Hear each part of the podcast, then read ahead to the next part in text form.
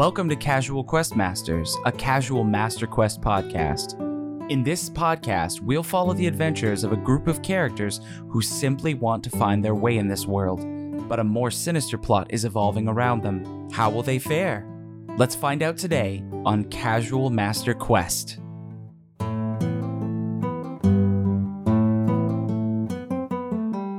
Get your dice ready because we are ready to roll another session of Casual Quest Masters. We are a D&D 5th edition live play adventure, baby. Representing the team is Nick L. Chody Mello. Hi. Um, I play Vol Nightwalker Val Nagoni. Um, and on my Discord, you're all pointing in obsolete fucking directions because I'm nowhere near any of you.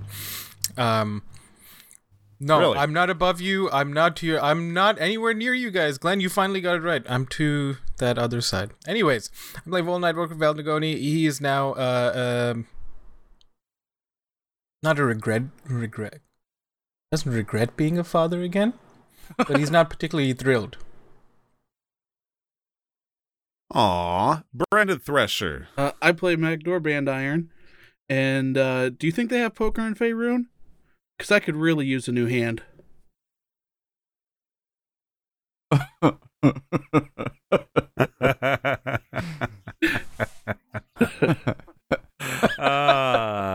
that was a flush. Uh, and uh, yours truly, Tyler Vidito as Knox. Uh, hard to get out of this fucking snow, but I don't really know. Uh, and cer- last but certainly not least is our all-powerful dungeon master, Glenn Houston.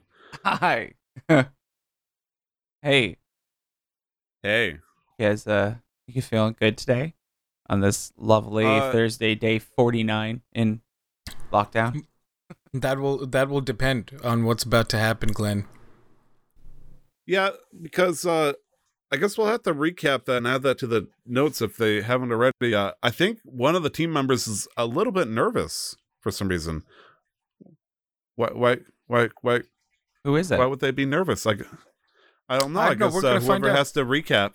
Yeah, let's yeah, So, who's, who's doing it? let's all I rolled a three. uh, let's fucking. Uh, ooh, Brandon's in the protection zone. I rolled I rolled a ten. and I rolled a twelve, which means I am doing the recap. Get ready for the Angry Goliath Simulator 1.0. Heyo, come on and go. You know the muffin man. Okay, sorry, that'll be fun for you to edit out. I'm just uh, getting my airways cleared. Um, previously on Casual Quest Masters, crew took refuge in the Yeti Cave with the Winter Wolf. the end. That's all we did. Previously Yeah, on just watch the Casual Quest. Masters, the crew took refuge in the Yeti Cave with the dire wolves. In the morning, Vol and Magdor developed medicine out of the flowers they were looking for, with the dwarf trying to hide it in meat. Oh, what are you? Have you turned into Vol now? I call him the dwarf. After a long rest, there was some debate about the Yeti's, Yeti cub's fate before the boss wolf allowed Vol to ride him back to the caverns, where the sick wolf cubs laid waiting for the medicine. After some adjustments to the meat size and method of giving them the drugs, they began to feel revitalized and the pups were safe. The gloomy atmosphere began to dissipate between the wolves and the team as Vol began discussing the futures of their canine, canine allies and they agreed to move elsewhere to keep the balance of nature intact for the Goliaths to hunt peacefully. There was also some playing and roughhousing as um, Vol promised one of the, the agreements um, that uh, they could bring the cub back was if the cub didn't enter the den, and then it ended up that everybody started wrestling and playing together in a moment of pure tension as to whether what was about to happen, but nothing bad happened. Um. Yeah, Ma- Magdor makes a friendship bla- bracelet for Boss. They began to. Then they pack up and get ready to leave. The Vols going their separate way. Um, the group going back to the village, along with uh, Vox, who has now been designated as the emissary between the wolves and Wolves village, and also Magdor's new wolf friend. And the. I'm not saying that, the fucking Yeti baby, and they're on their way back to the Goliath village, along with Twilight, yes, Glenn? I don't know. Glenn? Glenn, Huh? Glenn? Where's Twilight? Glenn. I don't know. Yeah, we haven't Twilight? we haven't really started yet. All right, bring it Okay, on. I'm done. Odds I'm, are I'm done with. I, I, no, no. Hands up. Odds are evens. Do we need to get a gun out? Is this a hostage? Hey, you better give me my I feel like I'm baby being back. held hostage. I am Evens. just great. Hey, so you guys are traveling. Do you want to do something to try and call Twilight? I believe the last thing that happened was uh Vol was holding me and the Yeti Baby like in some kind of weird like we are family Oh, while being dragged on Yes. the Yeah, sled yes. with being pulled by uh Vox the the dire wolf and Magdor is riding on Vox if I understand correctly. Uh, Um, yes. Well, I wouldn't remember the the the dragon, so pseudo dragon, pardon me. oh, wh- what's this crawling around in my beard? Gonna open my beard up. Magdor, do you got fleas again? Yeah, a little little pseudo dragon head poop, pops its head out. Does what with his head? Pops its head out. Oh, pops. Okay, just making sure. I It does smell vaguely of poop because it's probably been hanging out inside your beard for a while. Uh, when did you get here? Probably for here? about a day now.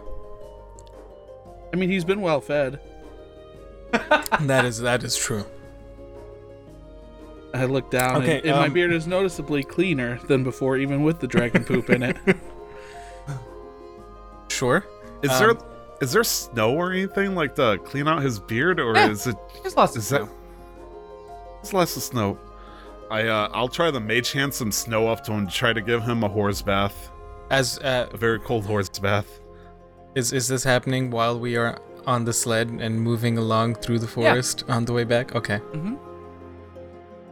Yeah, the only you- thing you- I It's- uh, sorry, the Vol's not really gonna do anything except make sure everybody's safe and just wanting to check his trap before uh, returning to the village. Where did you set that trap? Was it before you went into the valley? Yeah, I was like maybe like 30 minutes outside the village. Okay. Yeah, so it takes about a half a day um, traveling through uh, the valley to get back up to um, kind of those switchbacks that head back up Mhm. into the higher elevation where the village is and the forest up there. And you make your way up, and the the weather kind of progressively get goes from you know partly cloudy, you know, but still like cold, uh, to uh, light snow, and then into the early afternoon as you begin to make your way up the switchbacks uh, the snow starts falling pretty heavily, um, and uh, eventually, as you like, as long as you're okay, kind of fast forwarding a little bit here to the point where you get to the village. You good with that? I find a magical stone that has like two weird triangles that point to the right. I'm like, oh, what what does this do? and it, it just starts spamming haste on us. yeah, you Yeah. guys get to the trap 30 minutes outside of the village, and it's snowing pretty heavily. Probably put down about a foot since you left this morning. Um, Oh my gosh! I like we found a finger, but now we found a foot. We really need to stop Oh, finding that- bodies and pieces. what else are we supposed to feed Vox? Um, you know, I don't have a smart answer for that. And turn and look back at the Yeti Nox- baby. why, why, why, Oh, boy. why, why, why, why? Oh, he's learning new words. Bless him. Oh shit! I told Craven to hide up above the cave, and I never summoned him. Uh, he'll be here in like eight hours or so. And like I tried to do like telepathy, like please come to us. You Actually, think it might be faster just to that- resummon him.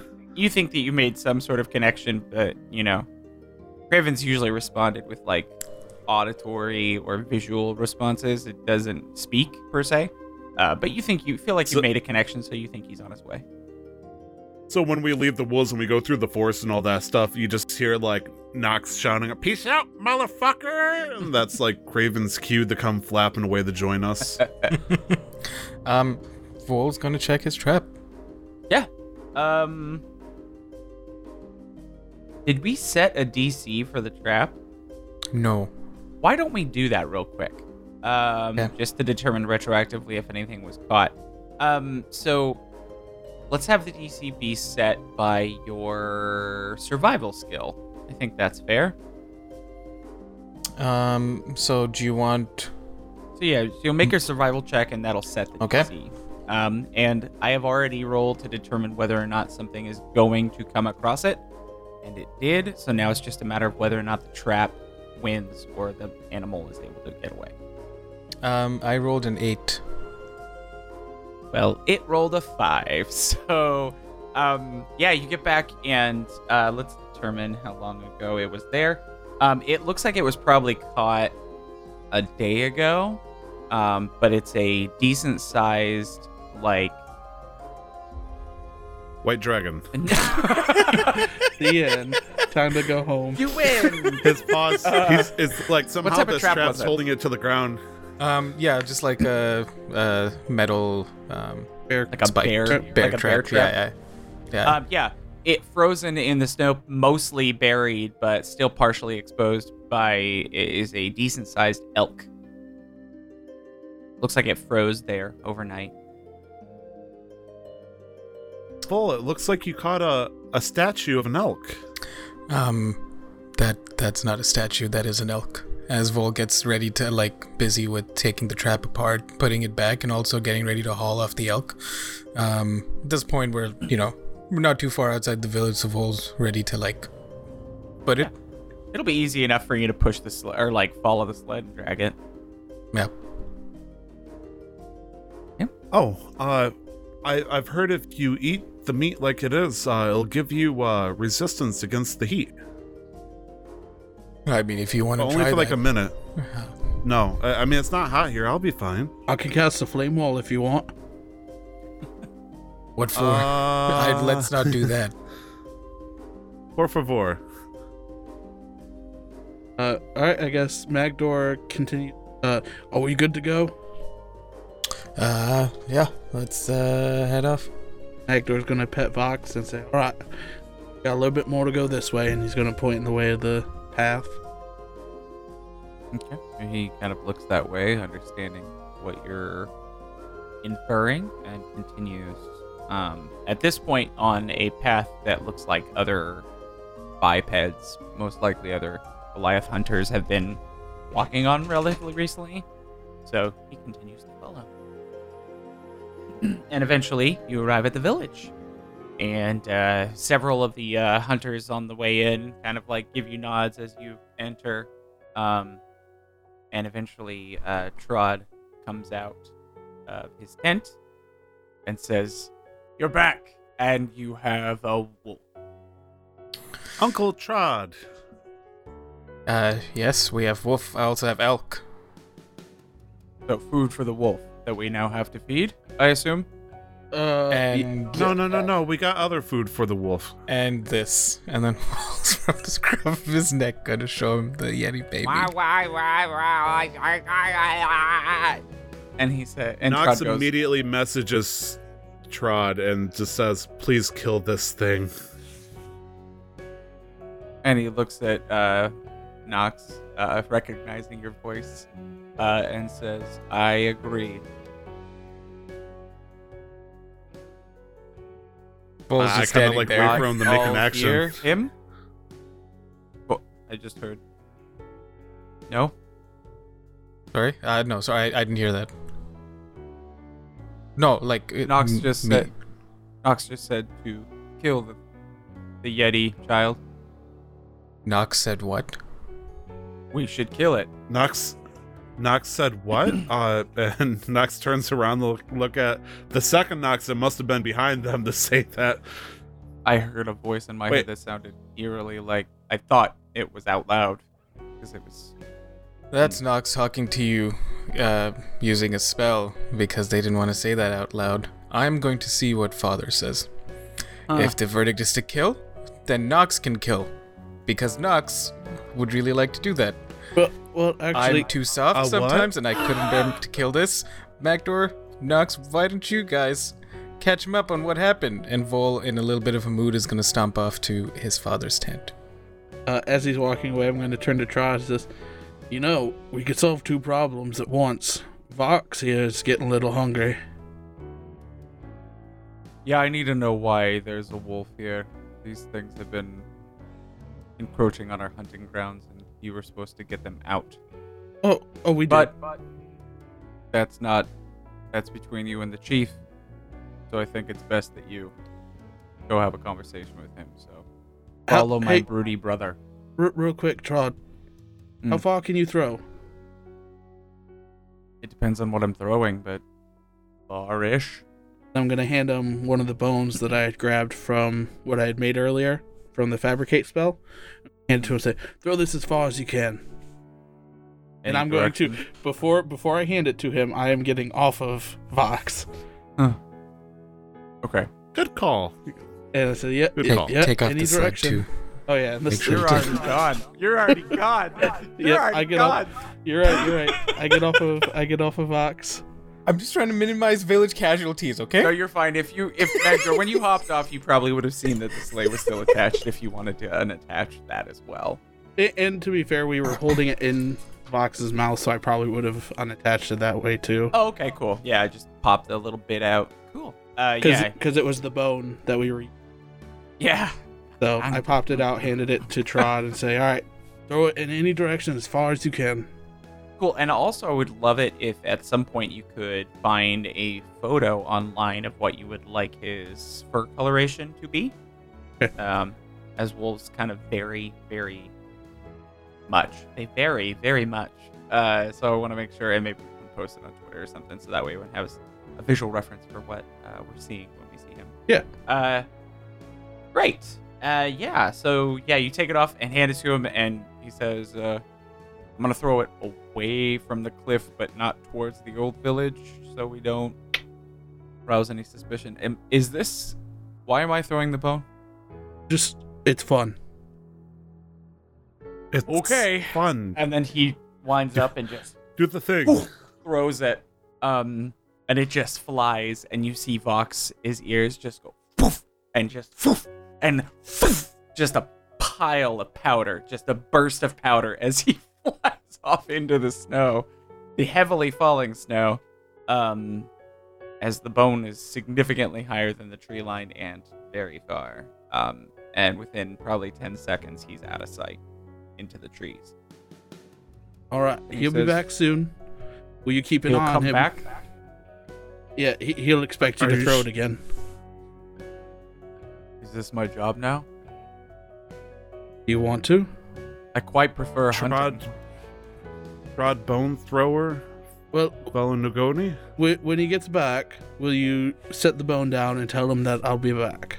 He he can understand uh uh giant. Oh, let's, Andy.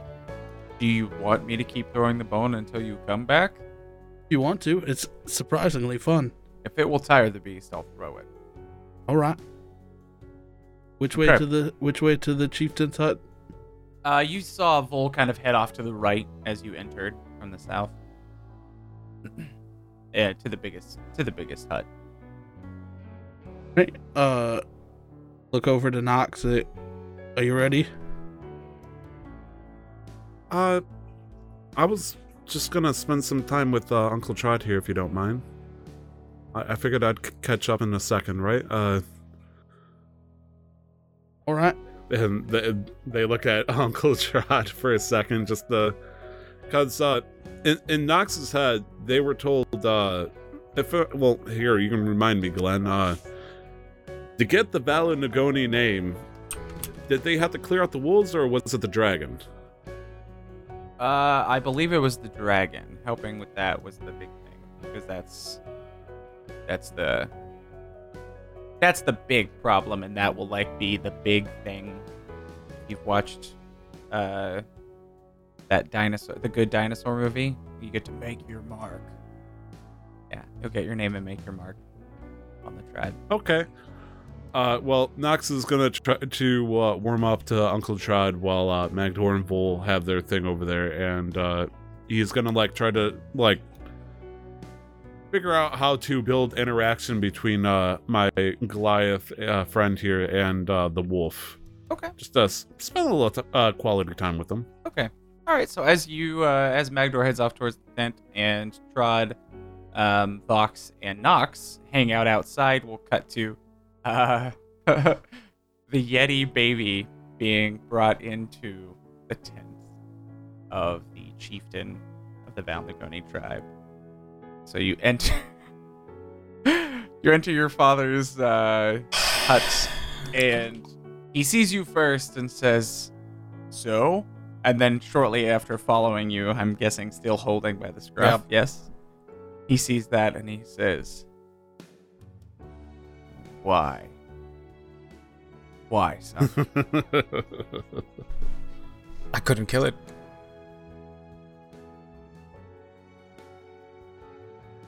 Hmm.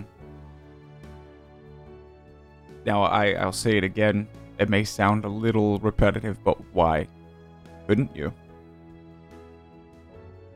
And then I'm gonna set it down. Um, let him or her. It tries to pick Explore up his bit. battle axe and starts dragging it around, surprisingly strong for its age and size.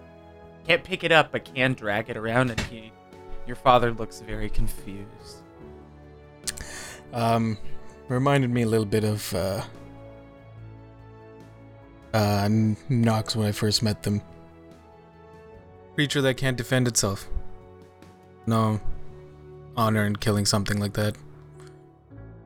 Even Goliath children are takes them a few years before they can pick up something to fight with. So I understand. I figure How are we supposed to deal with this in our current circumstance? Because I'm not playing babysitter.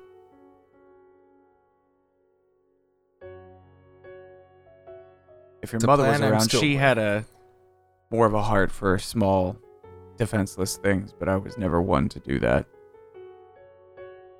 plan I'm still working on. But I figure I figured that if he were to spend some time in the village, he'd be a little bit more, you know, normal like us maybe. Be useful around the village. I mean, you'd certainly have a Yeti-sized hunter around in the future. It wouldn't be the worst thing. I feel. And that, as he ponders what you're saying, the babe, the, the little Yeti babe, who has yet to receive a name, I believe, has No. pu- has pulled the axe in front of the entrance uh, as Magdor walks in. Magdor, I need you to make a. I think this is going to be an acrobatics check. What? No, let's do a dexterity saving throw because this is against falling down, so it's against a harmful effect. Rolled a 17.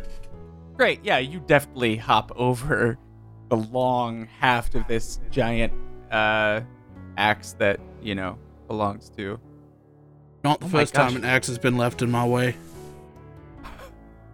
You should see my you should see my parents shop at the blacksmith. Magdor kind of gets um, quiet after that. If uh, your decision is to not allow it in the village, um, we have a direwolf with us who could use a snack. What? Right. Um, so that's the other reason we're here. Um, we took So care wait, of the wait, wait, wait, wait, direwolves. wait, real quick. I know I may be jumping the. Uh, Yes. you were sent to remove the wolves, and Yes. you come back with a wolf and a baby yeti. Yes. Okay. Now. Now I'll give you a chance to explain. Um, the wolves were uh, not owned, but they were under the uh, control of the frost giants. Frost giants started being even more mean to them. They ran away. That's why they're now in our area. But their young were sick because they ate something bad, poisonberry. You know, you know how it was when I Mm. ate poisonberry.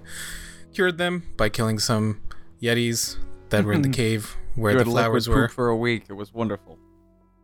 Yeah, no, I'm I'm sure that was wonderful for some people, not so much for anyone. Anyways, got the flowers, killed the Eddies, cured the pups. They agreed to help us with the frost giants or the dragon, and they've relocated further north to where the we found the Eddies. And Oh. so they've sent they've sent yes, Magdor. Oh, and he's the alpha now, and I'm gonna point to. I forgot about that. Uh, yes, I am the alpha of the pack now, apparently. So Hail to the king. you have. So I was mistaken. You made a very wise decision. So I was under the impression that you brought more mouths to feed, when in reality you brought a snack for the wolf. and gained us a whole new set of allies and opened our hunting grounds back up. Um, the snack, I I'd ideally like to not be the case, but the rest of it, yes. I But I, I will not go against. You, you know what it takes throughout the village There's more so than I do one at this person point. in this village that I would trust to raise a yeti. Grandpa. Yep. Yep. yeah. Um, Because a yeti can't move further south. Their fur is too thick. They would uh they would probably not survive in that climate. So it would have to stay here. So even once you're done helping us, it can't go with you unless you plan on staying. I don't think so. No. That's as much as I figured. I I'm- shall. Uh, Quite proud of how well you struck out on your own. Thank you. Um, I, I'll talk to Grandpa and see what she says. If if not, if she's not willing, then I guess um, Vox, who's the who's our direwolf emissary, has a snack. Hmm. Win-win. And let's cut to Uncle Trod happy time. and so as you both wait for the dog to come back with the bone, you sit in silence until somebody decides to break it. Um, Uncle Trod, I don't actually speak giant, so I'm not sure if it understands me or not. And I'm gonna just gonna try. Vox, can you speak common? Uh, I don't know if he can hear you. He's not back yet. Oh, He has sensitive ears, Oh. but uh, and as he says, he has sensitive ears, but uh, you hear a as what just appears oh to be god, a billowing Sevenfold. pile of s- powdery snow uh, ends up being this wolf standing in front of you. Ironically enough, not going to Trod, who had thrown the bone, but to you. And he says, "I Uh, I think lean back as you." it comes barreling towards me. Oh, uh, hi. I- Is is Vox right there, or did it? Is it still like coming in? No, he's there. He just stopped in front of you Oh. and dropped the bone in the snow and is waiting. He's Oh, sitting my now. lord. Okay. Uh, how fast does this thing seem to be? Uh, Like, uh, if we're if I- doing like feet per round sort of thing, like uh, D&D Yeah, like, uh, measurements. Yeah, ask asking for a friend. Let me make sure I don't commit to something that is supremely overpowered. Uh, real quick. Because I want to stay within the context of the system that they've given us, which is amazing. Thank you, Wizards of the Coast. Um, so it it moves at a speed of about 50 feet per round. Okay. So very fast by Uh, by humanoid standards. I like I, I- I'm trying to do or Nox is trying to do like calculations and whatnot. Uh, they don't have anything that's good at launching shit. Uh, unfortunately, like you know the catapult spell or anything like that. Like that, that would be nice and fun for the situation. uh, they think about it and they're like, well, if I were to increase the velocity of the launcher, maybe the trajectory a little bit would be a little bit further. And uh, like Knox is like trying to sound smart for a second, looking over at Uncle Trod, who how's Uncle Trod handling my weird scientific mumbo jumbo? See my face? Okay, so uh, Uh, for the he looks quizzically at you. yeah. He looks quizzically Okay, at you, thank you. not really understanding. I mean, I'm I don't know if he's ever heard the word velocity, and if he does, he's not exactly sure what you mean. He says, "I'm not really following." Uh, have you heard of uh, something called the javelin toss? Oh yes, javelin, the the the thrown spear sort of weapons. Yeah, yeah, yeah. Uh, they get a little bit of a running start, and then they do a nice overhand toss. Now, what would you say would happen if I doubled your speed of doing that process? You can make me faster, then I would be able to throw it farther, I assume. Or, you know, I can move quicker, and you know, if you pull a bowstring farther back, then it's going to release faster and with more grace, you know, more distance if you want. and uh, I'm gonna say, let's do that. Uncle Trod, do you want to go faster, further, stronger than before? And you see like uh, anime eyes. And he says, You're sounding a little like Greppa, which worries me, but, um. I. Sure. Sure. That sounds like a willing creature to me, Glenn. So I'm gonna cast haste on him. Okay. And he cracks his neck Uh, a little bit, it- stands a little taller. You see his muscles kind of tense and get a Like, little uh, bigger. and I'm just gonna pick up the bone uh, from Vox and just willy nilly toss it towards him. Uh. How long will this last? These. And he kind of flexes a You little have bit. exactly one minute. Oh, okay. So he moves holding the bone now because the bone has now been thrown and Vox is no longer sitting. he is like ready, facing wherever whoever's holding the bone is facing. And uh uh Trod walks backwards, you know, in kind of into the town square and shakes out a little bit and then like almost What like a his foot weird loose? javelin sort of like uh you know the the the olympic thing where they throw the thing on the chain? Uh Mm. Yeah, or, the di- hammer or, toss, or hammer toss or discus something along those lines. But then he rotates it into a javelin throw and just fucking launches this thing. You have no idea how far this will go it is still gaining velocity as it leaves your vin- vision it's gaining orbit. yeah, you don't know. and the dog just And books it. Um and he goes, uh Oh, Oh, what but- is Oh my Yeah, I, head. Oh. yeah, that's gonna take about six seconds. Uh, it's it's called a haste hangover. It'll get you. that would be quite useful in combat. You know, I wanted to see how that would work uh, with uh, Volthrong Magdor, but honestly, you're the best test case study for this. And honestly, Oh, I you could did throw that dwarf across the mountain. Do we have a way to stop the dwarf, said dwarf, my friend here, from uh, from for surviving that? Uh, because uh, honestly, I, I don't know if there's any. uh, And they start thinking it's like, what happens if I hasted both the thrower and the throwee?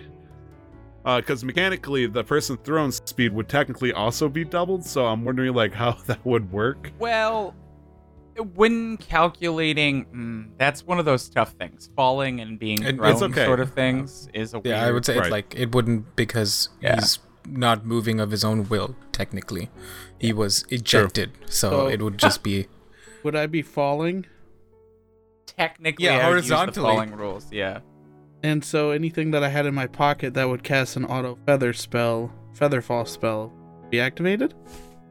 You could So choose. if you yeah. wanted to go back over the Luskan really, really quickly, boy, do we have an idea for you. How much you want bet I can throw a football over them mountains? activated right before you hit like hit, uh, or just enough so that like the just feather Mary fall. Poppins dwarf into the fucking village. How uh, how accurate do you think Trod Dwarf is? shock troopers, dwarf trooper. dwarf ODST, dwarf orbital drop shock. Everyone's got a troopers, feather dude. fall thing, and they're like, yeah. You think uh, Trod could hit the dragon with me?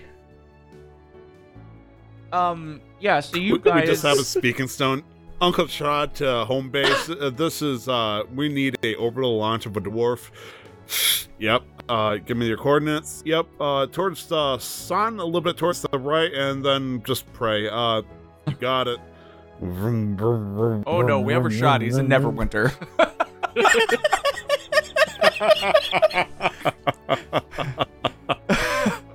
Great, yeah. Uh, he says, uh, I mean, I could throw the dwarf very far.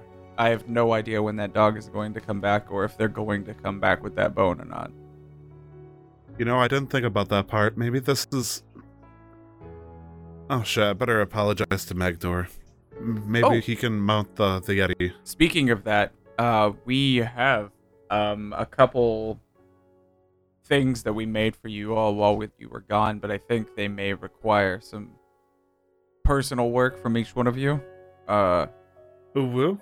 Uwu, uh, indeed. The frost giants were. I'm sorry. I'm glad I got. I ex- I wish you would have ignored that. If we're gonna be real here, that was my bad. Uwu, indeed. he doesn't know what it means. He just he's just going with it. Um. Don't worry, Knox doesn't either. um, he's going to. He says, uh, the two frost giants that we got, um, for the purposes of creating another belt of giant strength. Uh, one of, I believe, the your dwarf friend, the cleric, uh, may be Uh, interested. yeah. Yes. Uh, Possibly my Uh, brother. We have we have two that can be made, but It'll take some work, and then we have something for you as well. I think that Greppa's been cooking up. Oh. Okay. Uh like you see Knox like uh or rather Tyler excited at the idea of having this flimsy fucking sorcerer with like 22 24 strength. Uh but uh it's probably for the better. Uh anyways, and uh they go, "Oh, Grandpa." And you just see Knox kind of like a little shiver because like grandma's scary. True, she is. He does magic stuff, you know that, right? Actually, no, you you definitely know that one. I mean, we usually just call it mystic stuff, but you know, magic, mystics, mysticism. Yeah, I mean, I use some of that too. what I do? I mean, I uh, you know, but mine's more innate. Uncle Trod, you, you you know mysticism? Yeah, mine's like naturey though. Mine's like naturey too, except it's more, you know, chaos and destruction. I mean, Hmm. that's a little bit of nature. You know, storms, I mean, nature can be destructive. avalanches. That's destruction and chaos. Lightning bolt is uh Nox shoots a lightning bolt into the woods, Um. and I will And- subtract five charges and from the a bunch of- power for that one. Okay, that's chaos. Lightning bolt.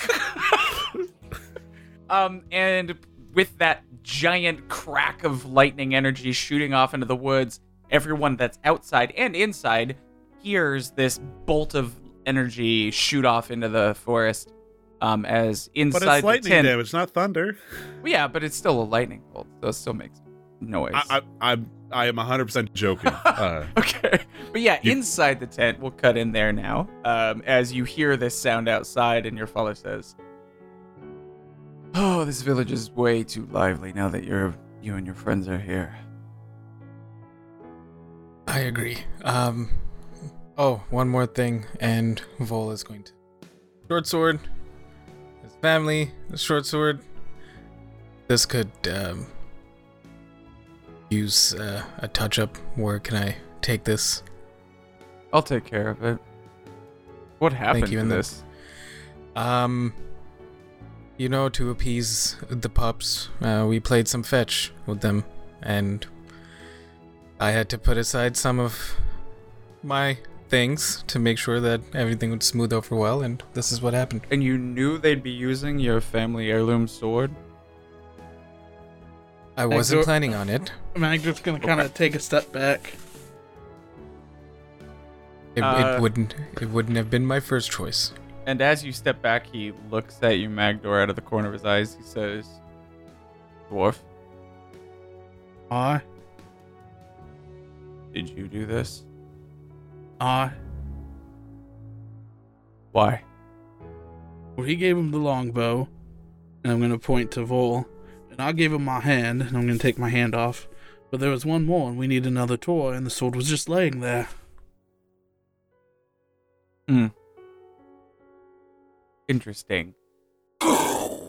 lightning bolt, and uh, that's the moment where you hear the lightning bolt. Uh, Vol's eyes roll like so far deep into his head because he probably knows what just happened. Like they do a Looks full possessed. orbit of his ins- inside of his skull. um, so is that the sound from the uh, bone leaving orbit or the lightning bolt? Which one? I feel like we Dealer's broke the sound man. barrier. One of That's a two. sonic boom. Well, when he, when he said the village was too lively, that was probably the sonic boom.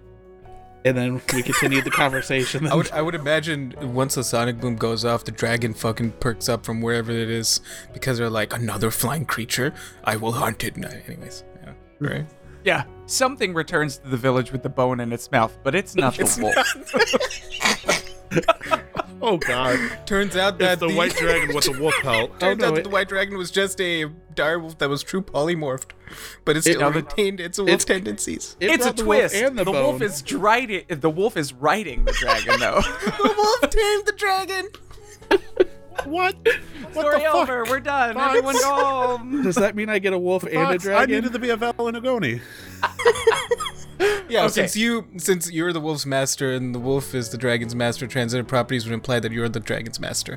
I just I'll hop on the wolf and ride the dragon at the same time. Let's go. Nox would turn full Can the on baby lawful yeti evil ride because you riding the wolf riding the dragon? sure. And then Can have the Vol pseudo ride dragon baby riding yeti? the baby yeti, riding Magdor, riding the wolf, riding the dragon. And then the pixie riding the pseudo dragon. Ah yes, the pixie snowflake. And then on top is Jiminy Cricket. okay, let's Um, reel it in. You hear that sound? What do you want to do? Any responses? um. Anyways, um, there's a sword. I will take this one to Greppa, um, and Vol's gonna go pick up the cub, put his father's greatsword back where it was. Um, unless there's anything else pressing, um, I'll see you in the morning. Sounds good. Um, if you all are ready in the morning, then we should be able to uh, start to work on train with you. Um, something you never received upon, you know, achieving maturity and manhood within the uh, village and manhood worthiness was one of our tattoos. You know of these, yes?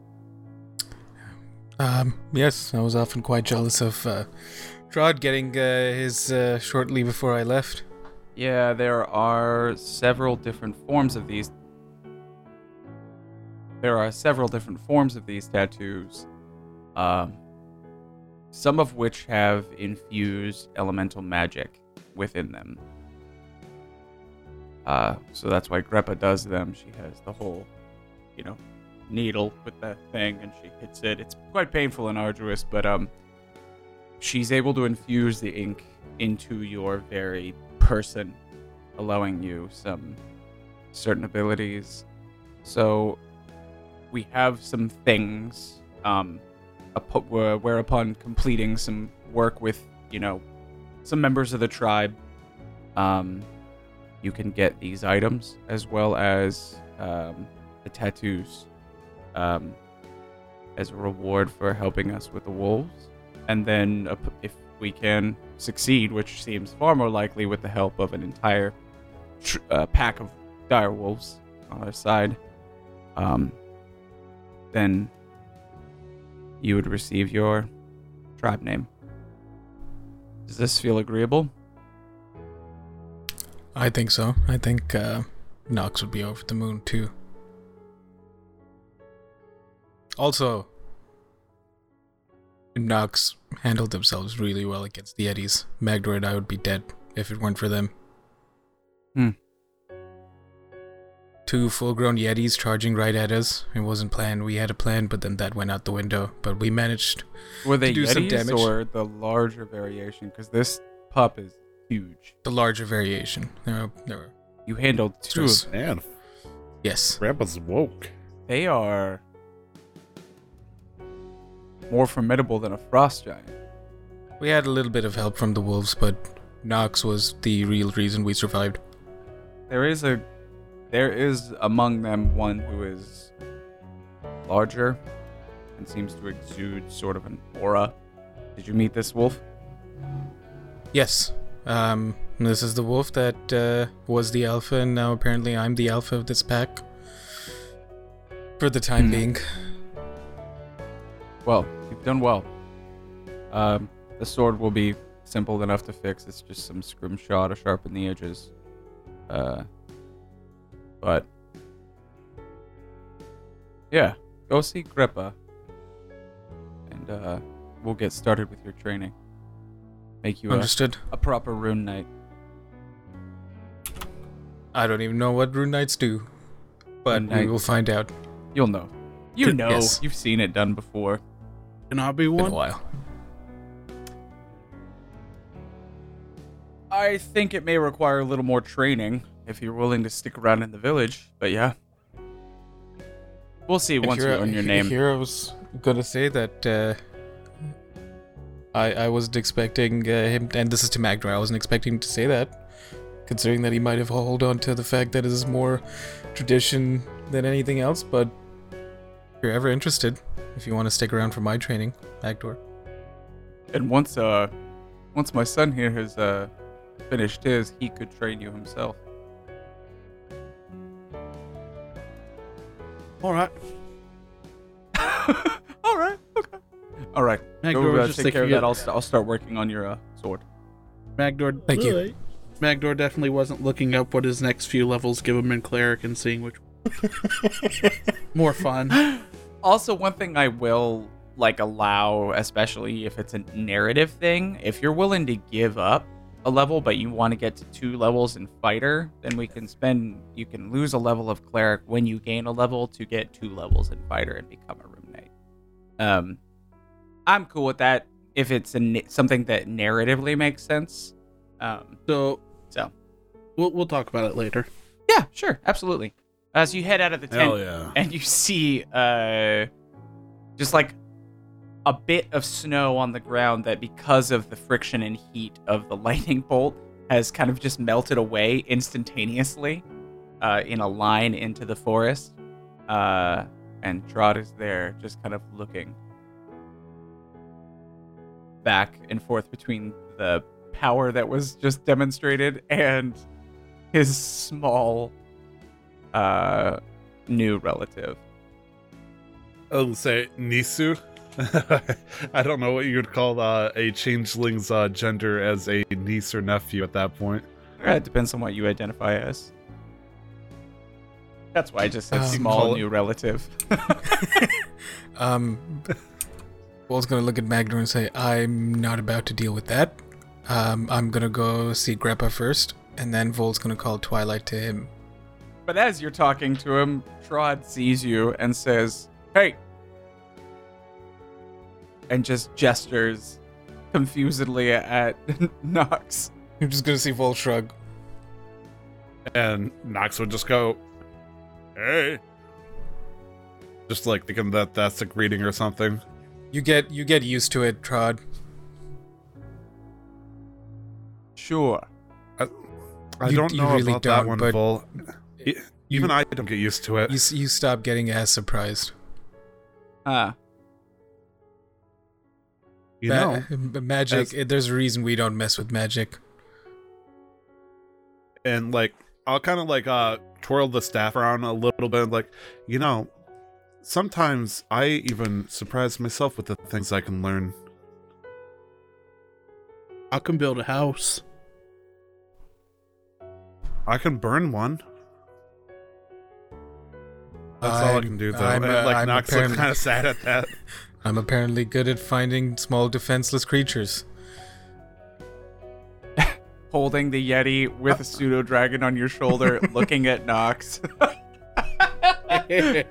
Look, Because when he I- found you, you were like- defenseless, not now. no, that's true. It's like, well, at least I like I start shaking the shield a little bit. At least I can defend myself a little bit. Oh no, you. I think. uh, you have potential to not be as defenseless anymore, and uh, but the, and then you're gonna hear Vol kind of like mutter under his breath things about magic and crazy things and faces melting as he walks off away to grab a stand. What are you gonna do, the magic- Magdor? Magic is confusing him still more and more daily. I am going to look around for Vox. Uh, you don't see Vox, but you see a couple paths headed off to the east out of, I guess, let me see, let me think about this. Yeah, east out of the village. All right. Uh, is Trod still there? Mhm. Okay, I didn't know if he walked off with Wool. Uh, I'm going to uh turn to Trod and I'm gonna say, uh, when he gets back, is is there somewhere he can hunt? Uh, I'm not sure if he's gonna be back for a while. Maybe he'll hunt while he's gone. No, he's playing. He won't. Well, when he Oh. gets back, send him off to hunt. Tell him to go somewhere safe and out of your area. We did send those Ah. other wolves out. I I feel that I need to be honest because you came in riding the beast. The bone went Nox really, really far. How far are we talking?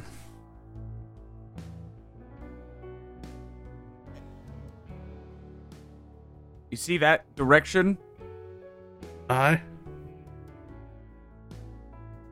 Really far. Rappa. Uh, so it may be several hours. I don't really know if I can just sit here and wait for him to come back. Uh, all right. Well, let me try something real quick, and I'm gonna cast locate object on the bone. Works within a thousand feet? Yeah. Nope. All right. All right. Well, he he is pretty far away. Yeah. Uh, go ahead and do your thing. I'm sure we'll hear from the village when he gets back. He's not going to attack anybody, is he? Only if they refuse to throw the bone. Okay. And he says that loudly in the village because most people are out still kind of wondering, like they're still kind of watching because they heard the crackling of lightning, though there was no thunderstorm. And they and he says, "Hear that, everyone? If the dog comes back, throw the bone."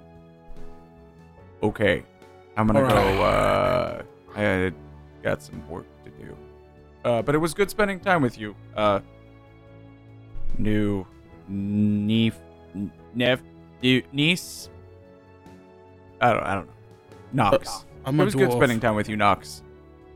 Thank you. It was fun spending time with you. You're and, terrifying. Like, I'm gonna. And you're wholesome. Uh, thanks. You're welcome. I'm gonna go uh, make rice balls with Grandma. Okay, bye, Nisu. Bye, Uncle Lou. Wait, are you speaking to me and Goliath? Finally. No, ha- don't you dare do that? Bull that. has been working on my ex. Like meme speech into giant speech. he's been making fun of Um, the way I've been speaking in with a, a Goliath accent, and honestly, it's been getting old. And I think I think you just helped me out. Thank you. Oh, uh, if you here's a, and we'll say during that time he taught you a few giant words, uh, like sit, stay, come, things that you could tell the dog that he would understand that would help you kind of basic command the dog if you want to. So you know Okay. a few simple commands in giant that the dog would understand now. So like a true weeaboo, except instead of learning Japanese, uh, I- I've learned a few words of giant. Excellent. Yeah. it's just um, like when you know those trainers that train dogs, but they only use German words, but they're still really well trained. Then that you get Yeah. them and they're like they give you a sheet that's like say any of these words and they'll do that thing. Even if you don't know what it means, you know what it makes them do. All right. Okay. Good deal. while they head off to Greppa's tent, uh, I'm going to head to their forge. Said they had a spot where they were forging uh, chitin armor, and I'm just Uh, gonna they watch. do have an area where they can do that. Yeah. mm-hmm. and I'm just um, gonna but you- watch. You remember the chief saying that he was the one that did that. Ah, well, I'm not going in that damn tent. Where are you Well, going? then? she called me an alcoholic. I'm gonna sit around the fire and drink out of my alchemy jug. oh, I thought you were talking about you could go to the chieftain's tent and ask him where they're doing that if you wanted. Oh yeah, I'll just ask him if they're doing anything like that. Then forging. So you pop your head in and ask him, and he says, "Yeah, Yeah. Uh, I, I just finished up the sword. It only took me a few minutes. Do you want me to? This was actually what I was working on making for you for when you complete your training. Is this uh, this chitin armor? Right, And I'm gonna say, uh, oh, can I just watch? Absolutely. That's gonna be it. I'm just gonna sit and watch him. Cool. Um, awesome. So as Magdor uh, watches and hopefully learns a few things about how to make non-metallic chitinous armor uh, that's equivalent to plate mail without the stealth disadvantage. Um, you two, uh, Nox and Vol, are headed to Greppa's tent, Yeah, uh, Yes. Vol went uh, ahead a few minutes earlier. making rice balls with Mima. All right, yeah. So you head in, and then we'll have Nox kind of come in in, in a few seconds here. Um, yeah, you enter the tent, and she's um reading a book, but she's twirling something as she's sitting in like a rocking chair with her feet up on like a stool, and she's like twirling a feather around her finger as she reads, and it's just like floating and kind of moving around her finger as if a feather floating through the air naturally, but it's staying around her finger, just kind of Right. floating. And she says, "Oh, welcome back, Vol. You were successful. I see by the child." Um, I'm assuming you foresaw some of this. Oh, of course not. I can't see everything, boy. Um, yes, we were successful. Cleared out some uh, large, large yetis. Um, saved a few sick pups because of poisonberry. The wolf pack moved further north into a cave system, and uh, they've left our hunting grounds clear. And we have them as allies against the frost giants or the dragon. And oh, we these have an were the ones with that the us. frost giants kept. Yes. Hmm, makes sense as to why they moved into um new territory overlapping with ours. Well done. Yes. I'm sure your father was very happy, except for that. Uh, yes, which is why I'm here. So the wolves are allies. Yes. Um, I hear crackling of arcane energy outside. I'm sure that's Nox. Yes. And what will you do about this child? I couldn't bear to kill it. It's And, defenseless uh, little thing. It's kind of wandered over to her chair, and she's just like got her hand behind the, the little Yeti's head, and she's just stroking its hair, and it's just laying on her arm. It's the first time you've seen it willingly not moving while it was awake. And she says, I think it's sweet. Um, I figured it might it might be of use in the future to the village, but uh, father said that he doesn't have the patience or want to care for it because when we leave, we can't take it with us. And he said the only person who might be interested in caring for it in this situation is you. Hmm. So why would keeping this creature, who will be what? How tall were its parents? Nine, ten feet. Is that larger? Larger? 12, 13 feet? 16 feet? 16 or 17 feet tall. 17 feet or so. Why You're, you're would killing him, Glenn. He's metric. So why would I want to keep a creature despite how cute it is now? How would that be useful for the village? I've never seen them domesticated. They seem to be creatures of oh. Did you meet a mating pair? Was it a male Yes. and a female? That is interesting.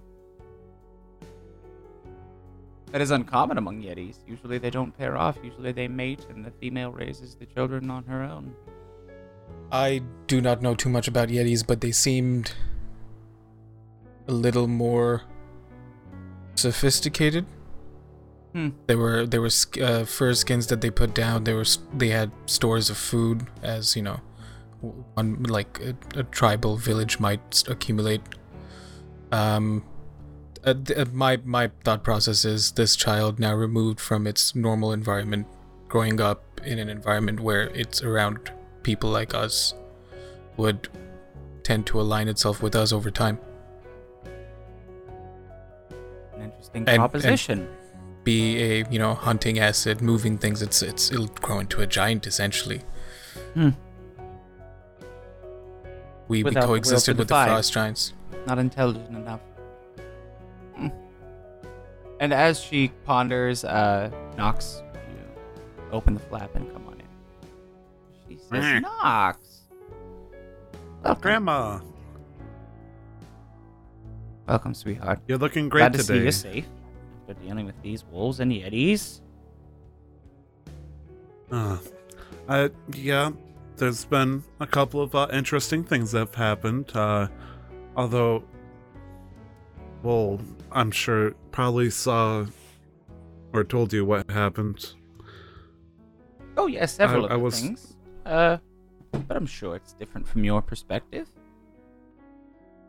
I mean, perspective's everything, right? Uh, N- Nox is a little bit nervous talking about the, the Yeti uh, at any extension with uh, Vol in the same room at this point. But uh, they're gonna try to hun- uh, not hunker down, but like find a spot to sit down and uh, kind of put the staff to the side. And uh, Nox kind of looks around and kind of gives a look at Grep and, and goes, uh, "Same house rules as before."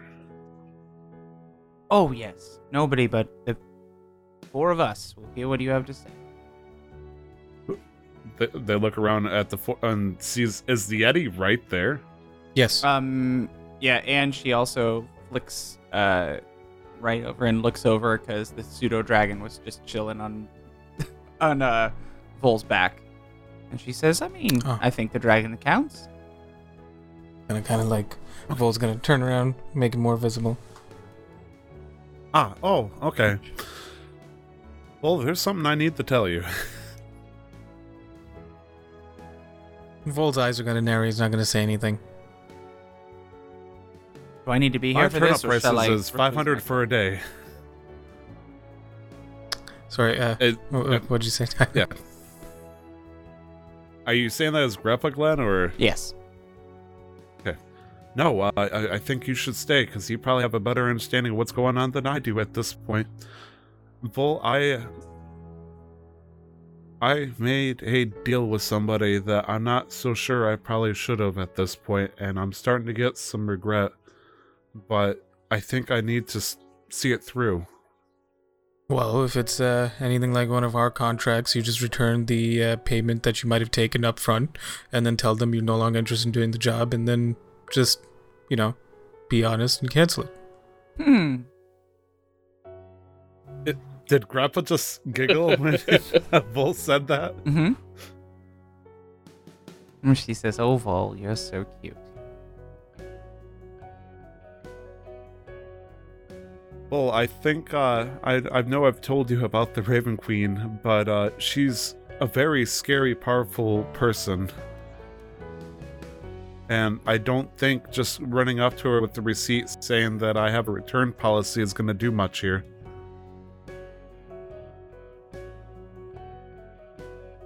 And then Vol's gonna kind of like look back and forth and be like,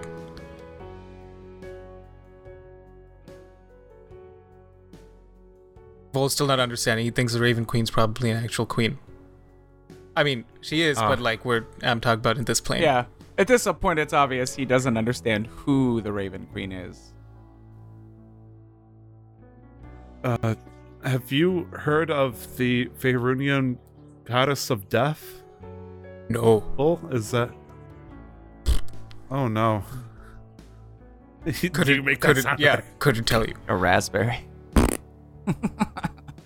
Uh, Grandma, could you explain the situation of who I'm in cahoots in? And like, Nox is just kind of gonna lean like against like the uh like a chest or something like that, just kind of like to kick back and relax, uh, because Nox got their first taste of like, well, they've gotten power from the staff and whatnot, but they had some true ass power uh when they had that fight with the yeti. Like when Vol was uh complimenting uh, about how uh nox was like you know essential for that fight at that point uh that was all like spells and skills and whatnot i used as a warlock uh versus just my sorcerer powers. And they got that taste for power finally that they were expecting but they realized that might be for a cost that they weren't full on expecting especially considering like the fast or one of the last full on conversations the Raven Queen wanted to have a chit chat with uh, the Traveler, uh, somebody that Nox hasn't been able to have a conversation with, let alone find a way to trap him and put him in the presence of the Raven Queen for interrogation. Uh, so that thought, uh, you know, Nox is still having that thought carry in his mind or their mind that uh, there's things being put on the table that is a little bit above their pay grade right now. but uh, right now, uh, it- like the person that he looks up to the most, or they look up to the most, uh, has no idea what shady dealings they've been doing in the background, and so they're turning to grandpa or grandma at this point. Hmm. Well, the Queen of Ravens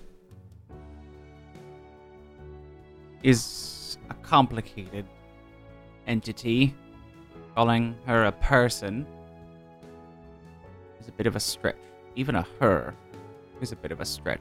Entity is the most apt way of describing Wait. her. Maybe deity? Hmm? Should I be calling her father? No, I think she chooses the form that she wishes people to see her as. So, quite often that is in the form of a woman. I believe that Because Uh, I prefer mother. at one point she was once mortal. I believe she was maybe just a simple caster, somebody who was able to wield magic, maybe very similar to you, Nox. And then her thirst for power and knowledge superseded her need to live life normally. And she chose to take somebody else's throne for the sake of that power. and Now she seeks information, memories. And you hear Sometimes- Nox just give this deep sigh, just as Some- the the half elf form melts into changeling. Sometimes withholding information from people that she has taken in order to leverage her position with them. Because often, when what your friend is here is a warlock, when they make a pact with their patron, it's often in a place of desperate need.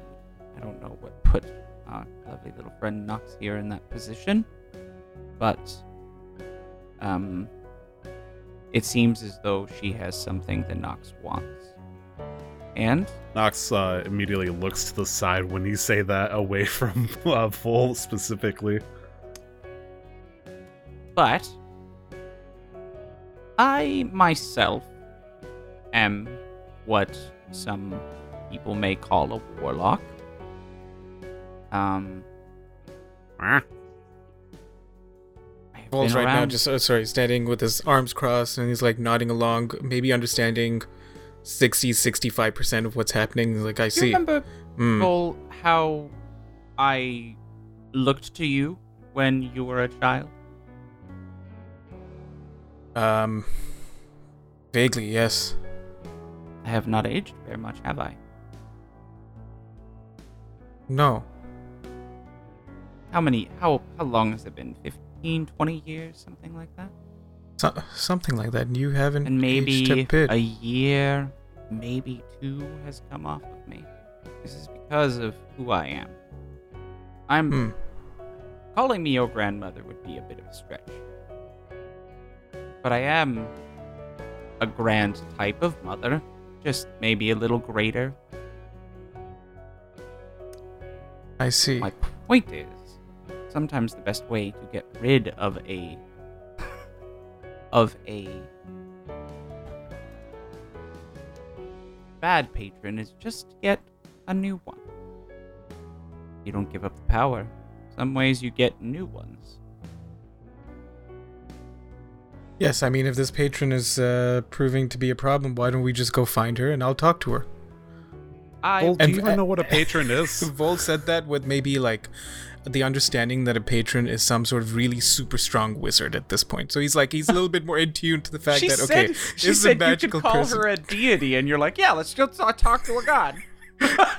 Fuck that part Let's flew talk to this other grandmother. Head. Like, so where does this Raven Queen reside? We'll we'll ride to her after we deal with this dragon, and we will, um, wh- what part of her? She can't be that far. Clearly, Nope. like ev- all Nope. part. Not telling you that, Vol.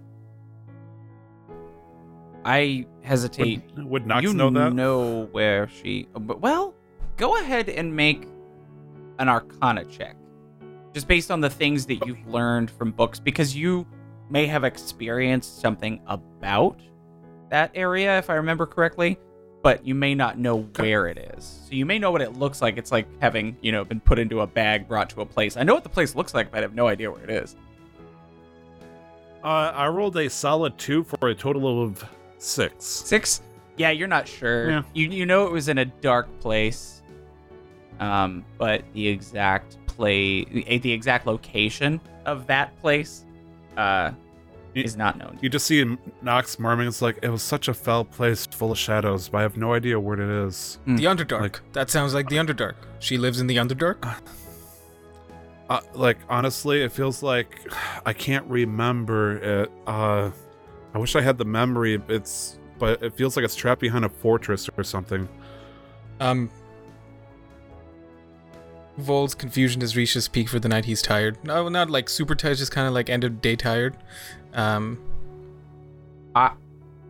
Greppa, is is this Vol, I will take care of the child. I Yes, know that is please. the reason you came here. But okay? it seems as though all of this happening is very important. It seems Knox is happy to share this with you. Um, and I believe this honesty is important for your dynamic. Um, Um, especially, you know, in our current state.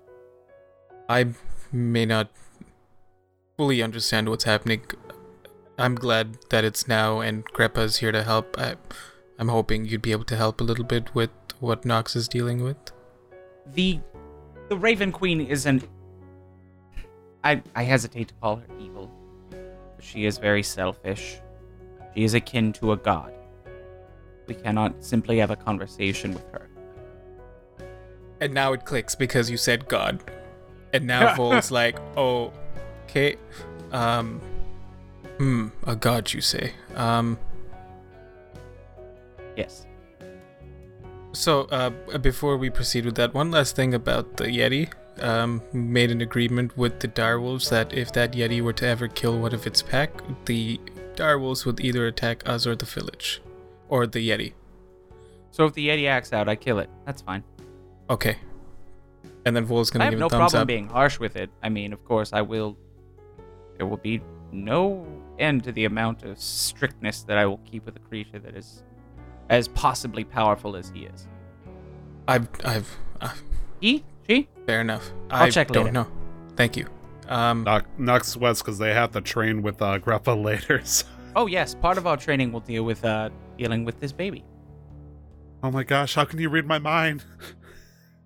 Nox. As you look at um, it with fear in your eyes. Um, I do not know if we can fight a god. That is usually all I'm good at. Point me in the direction of something and I can s- swing my swords, but I think there are other Hey. ways to deal with this, and I'm not Oh. suited for this. Vol, I will say Fight a this. god. Nox, How can you fight a god? I will say, as somebody who has done this warlock thing for a while, Warlock thing. the patrons what are I am? all. Yes, I mean part of you. It seems would be in that line of work, that sort of ideology, that way of casting spells. Part of the thing about patrons is that they are wary of one another. All of them are equally powerful enough to provide a spellcaster a way to channel magic. So this means that switching patrons may make an enemy of one but an ally of another. Therefore, underneath the umbrella of that protection from a new patron, depending on how powerful they are, you may be safe to do so. You may give up some powers that you've received. I don't know what exactly what your patron has granted to you. But if you really are so wary of this Raven Queen, it seems as though she has many avenues for which to seek what she wants. Closing one of a thousand roads for her is probably minuscule. I'm sure she has other patron, other people that serve her. Now you may anger But her, sh- but you know anger subsides. If she wants the traveler, then. Sorry, was that revealed yeah. to her last time you guys talked that she wanted the traveler? Yes. Uh, I, well, a couple of sessions ago. Okay, cool. I just, uh, last time you talked, cool. Hmm, that is a good point. You may be able to be the only one that can grant that. Uh, well, I mean, not just that necessarily. Uh, uh, well, if she wants the traveler, there's only few who would have a contact. Yeah. And honestly, if if I could just feel like it would be delaying the inevitable at that point. I Try to think outside of the box. She wants the traveler. Give the traveler to her, but in a way that she cannot have him. You know, make I mistakes. Do something as- different. She will Okay, forgive you. She needs you. She needs you. Well, whenever I talk to mom and I tell her to take a hike like an angry teen, like I, I do it to full and he'll smack me and it'll hurt for two days, Hmm. but then I'll be fine. But then when I do it to the Raven Queen, well, I don't know yet. Uh, she's she's given me mean glares and horrific nightmares of my utmost terror so far. Just think on it, because you know what they say about enemies. You kill them. Keep them close. Come now, Vol, be a tactician a little bit. If you can keep your enemies close and make them believe you're on their side, then you'd have a tactical advantage. Doing the Raven Queen's bidding while also seeking your own means and goals may be good for the time being, but just think on it. I can offer you a way out. If you want. But that is serious, because even if she is slightly angry with you, she is still powerful. I, I just wish I wasn't such. And you- you'll see like fingers in the the floor. Maybe it's dirt, maybe it's wood or something. You see like fingers like starting to like clench in the fist. I wish I wasn't such a coward at times. Hey, you are not a coward. Something has been taken from you, part of your identity. She has something. I was something. afraid I was. She has something that you need to complete understanding who you are. It is understandable to be apprehensive, be cautious when you don't even was- really know who your parents were. Don't blame yourself for that. Hmm. you just. uh, that's right. Uh, Nox is actually in changeling form, so I should be uh, Ah. speaking. Yeah. Lock on. I forgot about that fucking changeling voice. I was scared that I was gonna lose Vol forever, and I was willing to give anything for him. But if I just believed in him, he everything would have turned out fine. And and now she's talking about offering Vol's mother back, and now that we're talking about voodoo and other Goliath nonsense. I have no idea what's happening over on Magdor's End right now. He's just drinking and watching your dad Smith. So Um, a Vol would have been uh, during while all of this is happening. Not like I don't I don't want to make Vol seem like an asshole now, but again, like this is magic, and uh, as Trod mentioned earlier, uses more like nature-related magic. Rangers do as well, so it's not like he's not un- unfamiliar with magic. It's just that magic's never really interested him, and it's kind of like too smart for him, so it kind of goes over his head a little bit. So he zoned out a tiny bit. But the moment you mentioned um, Vol's mother, his like full attention came back again. But he hasn't he's not said anything yet because he understands that this is not his place really with the whole magic things. He, so he's just like listening. But you would notice visibly that he's now fully focused again.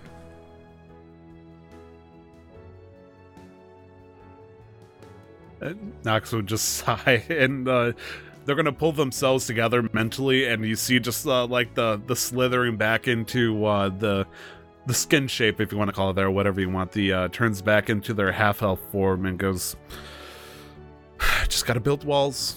Just gotta build walls. Keep everything inside." no, no, no. That is the worst thing that you can do. Ah, as they ship shape shift back into the changeling form. Um. Also, Vol. Yes. Uh, I know that the verbiage and the words that we use may seem confusing to you, but think on it. the feeling that you get when you are able to sense the direction you should go in a specific place. Probably a forest, yes? That's where you're most comfortable. Yes. That is not a natural sense. Hmm. That is from the earth, the ground, trees, the air. That sort of natural magic is in the same wheelhouse as everything that Nox does. Yes, You that and him makes. are way more alike than you give him credit for. He's learned a lot of this from you. I mean, Vol's like a has a nature mommy. I mean that makes car? sense. It's it's it's more innate, like it comes to me naturally. Whereas whereas with with Nox here, it's more learned. Like Nox has the option to choose to learn new things, whereas a lot of these things Oh, come to me naturally. You you do too, but uh, all of all of Nox's things come to them naturally aside from their warlock gifts. Hmm.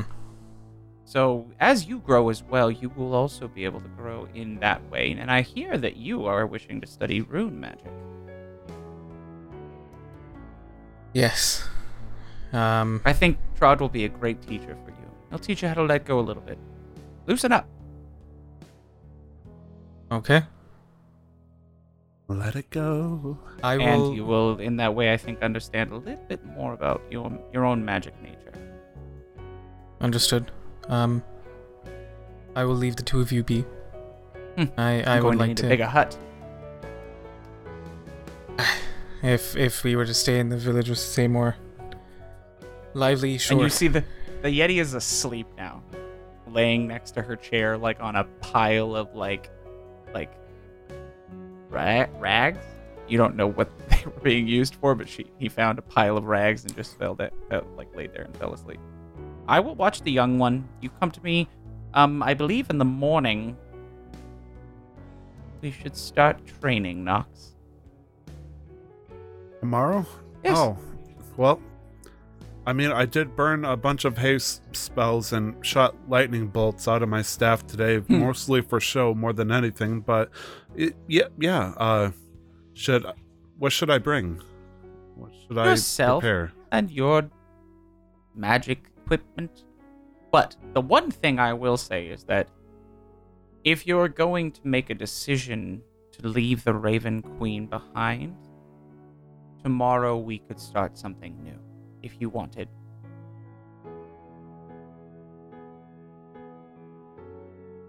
But that is I'll all your about it. choice, and I will respect either one. That's good. Uh, it seems like uh, every single family member I've met so far, uh, Sans one right now, has been really respectful of all the choices I've made, and I think the Sans one just has no idea what the hell I'm doing at this point. And uh, I'm gonna look at Vol and I like I'm gonna mage hand towards him just to kind of like uh, flicker at his ear or something like that. Vol doesn't budge. Good. Well, I will take care of this child. I'm going to get a little bit of things prepped for him. Mage hand, not mage Um, mouth. I'm gonna get a few things prepped for him. Um, but uh, I would say go about the business you have for the rest of the day. And tomorrow, I believe he'll be. Uh, your father should be training Magdor, and you will be uh, working with Trod on rune magic. So, Yes. Oh, also, um, the little one here really likes poison berries for some reason. Oh, probably also spoiled meat. Yes. Good, I have plenty of that. Okay. And Vol's gonna dip out. Okay. Weirdo. And as Vol dips out and Nox doesn't seem to follow immediately, as the flap closes, she says, Is there anything else you wanted to speak about? Uh. No, I'll see you tomorrow. You're gonna be scary, aren't you? I'm always scary. I know this. I, I, I, that's who I am. Well, at, at least you're honest. I And she just goes- That's And as her hand passes over her face, her appearance changes as her hand moves over. And she says, and she looks like a younger version of herself, which is way less angular and scary and bony. And she says, "A little less scary? How's that? I mean, when you kick my shit in tomorrow looking younger, I, I think that'll probably be even more scary. But honestly, I mean, it, it's up to you. Uh, you, you look amazing either way. Oh, Grandma? I thought it was just the um, appearance. Look, I've. I feel like everybody's telling me I'm going to train with you, and everybody's confident that you could obliterate me in a second. And so I have no idea what that entails, and that's terrifying. Well, it will be fun. I promise you that. Challenging, maybe, but fun. As long as you view challenging as fun. You'll definitely learn some things. I can promise you that. Well, uh, within 24 hours, I almost got f- turned into a ice sculpture by a giant yeti. But I mean, if if that's fun, then yeah, uh, I'm excited for fun. But you also befriended a dire wolf pack led by a winter wolf and saved the Yeti child who may become an asset to your home village. Look Uh, at the yeah, positives. They, like they, You've done they- well. Nox shuts up on the sentence, looking up at the Yeti kid because it's right there. I Mm, don't believe they can understand you yet, so don't worry about what you say. mm. Go spend some time with your friends and think on what I've said. Which one? What? Said with your friend. Which one? Friends? Plural. Oh, friends. Oh, okay. I'm sorry. Uh, I, I, I, It's okay. I thought this was is a like little that. weird sometimes. Oh my gosh, the the Discord and the Weave can sometimes affect the the voice. Yes, I Ooh, boo. understand. Ooh, boo. Yes. Woo woo indeed. But I must um prepare some things for this child, so out you go. Mhm. I I go, and uh, I'm gonna, gonna just sheepish or sheepishly leave. One last look and goes, "I love you. Goodbye," Mm, and then they leave. You just hear "oh" as you as, as the flap closes behind you. Uh, Vol, where did you go when you left the tent a few minutes ago? Um, Vol's probably just out in a stroll. Nothing specific right now. Um, Okay, as you were walking about, you do hear the hustle of giant wolf feet plodding through the snow. Probably about twenty or thirty minutes later, after this bone was first thrown, um, as Vox charges up to you with a bone in hand, just covered in stuff. Lots of snow, matted fur, mud. There's a little bit of blood, some like around its face. He probably went hunting, maybe ate some berries, but he's got the bone. Um, and uh, Vol would probably be speaking giant. Um, are you okay? You're probably tired, huh? Yeah. Okay, let's let's stop playing for a little bit. Let's get you cleaned up. Let's rest up, and then we can play again a little later. Yeah. and it bun- bounces and runs towards the biggest tent with an opening and noses its way under the flap into your father's tent Oh, just barely okay. fitting into the into the tent It's gonna follow. you before you uh, enter. Is that where I am right now? uh-huh You just hear, "Oh, I knew you'd make it back." and as you enter you see the dog licking the flushed-faced dwarf on the ground holding an empty mug as the dog just licks him up and down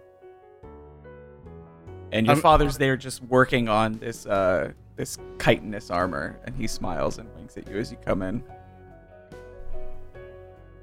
um, what's uh, what's happening here? Goliath stout I is, got uh, some. I got some glot ale. it apparently affects Oh, smaller creatures much faster Yes, it does. Um, you would think with how much he drinks, he would build up resistance, but it's Oh, it's he was fine for the first He was this last. He had what? How many? How many have you gone through, Uh, let me go through two more real quick. This Oh, is yeah. his third Oh, yeah. one. So it went 23, 19, 14, 12, 6. So Yeah, oh yeah. good. So the fifth one got him just massively slashed. It's uh, been a while since we've drank like this, so his uh, tolerance has decreased. And he pulls out a mug and pours some out of a pitcher and then pushes it towards you and he says, Let's see if you can handle it. It's been a long Alright. time. Uh, also, this is Vox. Uh, Ruffle. Oh, I figured as much. He seemed fine. Not aggressive. Had a weird bone in his mouth when he came in and just immediately licked the dwarf, so Still a pup, so uh, yeah, still pretty playful. that's a pup? Yes. Well, uh, well, not a pup, not new pup, but a young one. A young. Okay, so Yeah. it- how much bigger will it get? twice Um, the size. Not twice the size. I was uh, a little bit bigger, but this is about their size. Okay. Very nice. How many of them do they sport in their pack? Um, I believe right now they had about, was it 14 or 15? I'm asking as player. Oh, that's okay. uh, Yes. I think it was like like 13, thir- 12, 12 Uh, or something like 13. that, yeah, okay. Not including this one. So yeah, Yeah. about 14. Um, about a dozen. Wow. And you've and the the the, the former alpha is larger, the lar- larger than all the others. A little bit larger than the rest, and he can also breathe ice. And birds come out of his mouth. Sometimes, he said. Birds? I guess uh, they're not used to sometimes swallowing their prey, and so I would imagine that he happened to have swallowed a bird at some point and didn't properly kill it, and he opened his mouth and it flew. I don't know. He didn't exactly go into great detail, but all the wolves can speak, uh, at least understand Giant. The Alpha uh, speaks in Giant um, as and Common, but uh, Vox here would be able to understand everybody in the village. He needs a So bath. where Uh, yes, he does. Uh, where is your uh, your child? The, the first one, the They were with Grandpa. sorcerer. Um, they're around Bring here. Do you want here. me to go? Okay. And Vol's gonna go look for uh Nox. Yeah, as you step out, Nox is leaving the uh leaving the tent. As you leave, you hear clang of armor of Magdor trying to stand up and then immediately falling back down. Nox. Yeah, yeah. They look around, just uh, like they feel a, a presence, like uh, suddenly surveilling them. Uh, or at least in their head, they are, because they're paranoid that uh, now that they stepped out of the tent, they are under the watchful eye of uh, Mother. Yes, Vol. And Vol's just gonna lift uh, open the tent flap uh, to his his father stand like you're being summoned. Your father knows conjuration magic. Can you turn off the light? It's too bright out there. N- Nox, it, Vol's just standing there What's the joke slide? Okay, uh, best. uh, Nox goes into the tent. and I'll follow behind. Inside there is a sleeping wolf who is very obviously tired and full, as he probably went hunting and has been playing for a long time now. Um, and a almost blackout drunk dwarf on the ground who is probably the metallic sound you heard rising and falling earlier. When Oh. uh, Nox walks in, Magdor's going to look. Are you back into Mary form or are you still a changeling?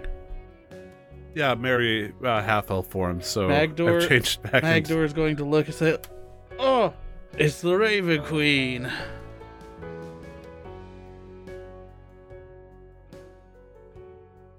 Where, where's Craven at, your Raven subject? Nox like looks around for a second and like immediately messages Vol and goes, "How does he know?" Oh no, I guess I did tell him, didn't I? I don't know. Was I the last to find out? Uh, I just realized like as a uh, character or sorry, player, the player, I uh, mentioned it. I believe uh, to you guys uh, while we were in the tent the first night. Uh, Magdor didn't so see Tiki it. Magdor- Uh, Magdor didn't see it as that though. He's just ta- taking it off of you having Craven around everywhere. A fun play on words. Uh, yeah. Uh,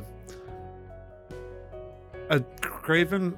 I don't know where Craven is. I'm assuming uh, he's flying around above in the sky or doing whatever ravens do. That's so Raven of him, I guess. But why? Do you need this? You're not. You're too drunk. You don't need to see him. you make me fly too. Uh, I mean, we've developed a the a current space uh, project in the works right now. Yes, uh, and you're going to be the first candidate. Yes. And Magdor Come. just passes out. Sit. Oh, you're you're drunk. And Vol's gonna take a Wonderful. seat. Uh, and uh, you see your father, uh, like with some parchment. He like writes a quick note down, uh, in giant, folds it up crudely, and snaps, and then it turns into like, effectively like a, a crude origami bird, and then it flies out the flap, and he says, "So, one of the things that uh, we wanted to reward you with." all of you for, you know, helping us uh, prior to gaining a name and, you know, earning your place in the village was giving you each a tattoo, a traditional Balnugoni tattoo, uh, infused with magic by Greppa herself as the flap opens. And she's holding the little paper and she says, and she has like a couple, you know, like a bag full of stuff. And she says, So who's getting it? and he says, uh, "One moment, Greppa. Obviously, we Ah. need him conscious for this. Do we though? Might be better that he's not. So, um, the only thing you have to decide is what form it takes. The elemental energy that I'm going to inf- that the Greppa is going to infuse into this. Uh, I believe it would be wise if we used the blue ink Greppa. And she says, "Mm-hmm." And he says, "So you choose the form. What do you want it to look like? Something that represents you or is important to you. Um, it will speak a message based on where you place it and what you want it to be." He's like, "No, Hmm, you well, need to be it- awake." And he pulls out like he pulls out like a jar and pulls some white powder out of it. He's uh, smelling salts and puts them in front of Magdor's nose, and you are immediately fine and away. Oh. oh, I need more of that. That's the that's the second time uh, Glenn, as a dungeon master, has stolen away Brandon's drunkenness as a character. Smelling salts work. So does lesser restoration. I'm gonna cast uh, heal on myself. Yeah. So, what would you like? As um, she's kind of set up in on one of the tables in the room, and she's got, you know, a set like a you know several things with different colored inks. Um, she's got like a needle on like a stick with another light, you know, hand, you know, another stick that she can kind of like tap it in. Think you know traditional Maori tattoos, uh, Polynesian stuff. what did I miss? Um, um, you're about to be branded as Val Nugoni. Oh, Thanked by the Valnugonis, not branded yet. do I get to pick this is what a I thank get? you for the wolf thing. Yeah, you choose its form. Does it matter where Now- I get it? I'll be honest with you. Um, these are magic. Um.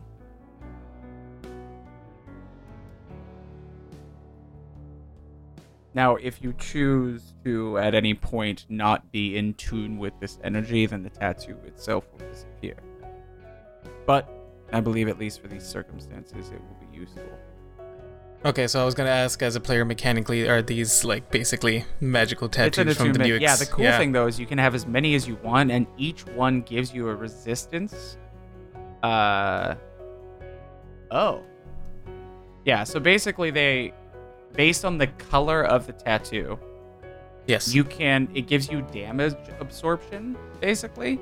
Um, while the tattoo is on your skin it gives you resistance to a type of damage. On top of that you can uh, when you take a damage that is of the tattoos type or multiple tattoos types of that type you can use your reaction to gain immunity and regain hit points equal to half the damage you would have taken. So and you can't you, you can Oh, only it's use OP as shit. yeah, you can use it once a day. But the crazy thing is to attune to it, um, if you have multiple magic tattoos, they count as a single magic item in regard to the number of magic items you can attune to. But So if you ever this is a unattune to item. one, you would unattune to all of them. Yes. Yep. This is um this is uh this year's from this year's UA magical Absorbing tattoos. tattoo. Yep. It's from the what? Uh, Unearthed It's, uh, Arcana from this year. hmm Oh boy. Oh boy. We're about to go into some UA material. Yeah, we are. The fun My Rune Knight is still is UA, so hmm um, Hexblade was at one so- point too. yeah. Uh, Nox would be a little bit nervous because they already have a tattoo on them, and uh, they feel like they're kind of young to get a second one. Just you know, this day and age, I feel like society would uh, shame them. Um, Vol would probably, seeing that Magdor is still trying to wake up, um, or at least sober up. We just figured that this would protect you from, you know, a breath attack from a dragon. Yeah, yeah. Right. Um, I'll go Or first. Yeti. Is that Sure. that okay? If you Okay. have in mind what you'd like the form to be and where you want it to go. This little guy? And I'm gonna give uh, Twilight a little scratch under his scratchy scratch under his chin, uh, Mhm. just on my upper arm here. Tiny little dragon friend. And so this is one other one of those things too, where you're deciding where it is and what it looks like. So if you want to look on the internet and find what that's going to look like, just imagine it with a blue sort of vaguely glowy ink. That's what it's going to look like wherever you want it. Um, so this is going to be a draconic tattoo on your left or right shoulder. Um, sorry, Glenn. Um, are we? Uh, so it's a. I I can't believe the rarity, but then how much space does it take up? I can't remember what uh rarity was the uh tattoo. It's very rare. Isn't that like two limbs? Hmm? Doesn't that take up like two limbs worth of space? No. Two There was a- limbs? Yeah, there's a space guideline. Let me see if I can find it. Um, I mean, I'm I'm looking at the D and D Beyond website. So Yeah, magical tattoo coverage very rare. Two limbs, or the chest, or the upper back. what? Yeah. Are you But talking you're the about the absorbing tattoo? The absorbing tattoo Just- is very rare, but there's a magical Yeah. tattoo coverage right above it. Oh. Oh, okay, yeah. So we're gonna do uh we're gonna do I mean, it's our choice, but so like, um, uh, if if I had to choose, I'd do um upper back. Wait, how is that changing the rarity? Di- does the legendary one allow you to have more tattoos or something? No, I think it's just as a way of balancing. The legendary takes up two limbs and your torso, so you can't have two legendary tattoos. So yeah, but there's no difference between all of them have no rarity. The type of damage that it deals with doesn't have rarity. oh no, it's just that the absorbing tattoo in general, like whichever one you get, is a very rare tattoo. So essentially, one body could have three uh, absorbing tattoos: one that would take up both the limbs, one that would take up the torso, and one that would take up the upper back. Ah. Oh, got it. Okay, because there's other types of magic tattoos. Yes. That's where. Okay, I was confused. Yeah. So if this if this is very rare, it's going to be two limbs or the chest or upper back. Yeah. Um, Vol would probably surrender his upper back.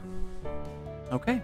So she begins to work on that, and um, it's going to take one d six hours. Okay. It's going to take four hours to work on that tattoo. Um. Backdoor passes And out now- again. Yeah, Hector pa- Hector drinks until he passes out again. Wonderful. Um, yeah, and so that four hours, for the sake of brevity, goes by. And unless there's anything specific and pointed that you all want to be doing during that time. Well, you can't do anything. I was gonna say like unless I'm allowed to like have something oh, to oh, drink. she's she's actually. I mean, you can have drink, but like she's Yeah. got you actually like kind of desensitized, so you can focus on the energy that's being kind of Oh, okay. into Oh, you. okay. So yeah, so she's okay. covered your ears. You she's got you laying down and covered your head, so you can be in darkness and silence, so you can focus on it. Nox, was that you wanting to do something?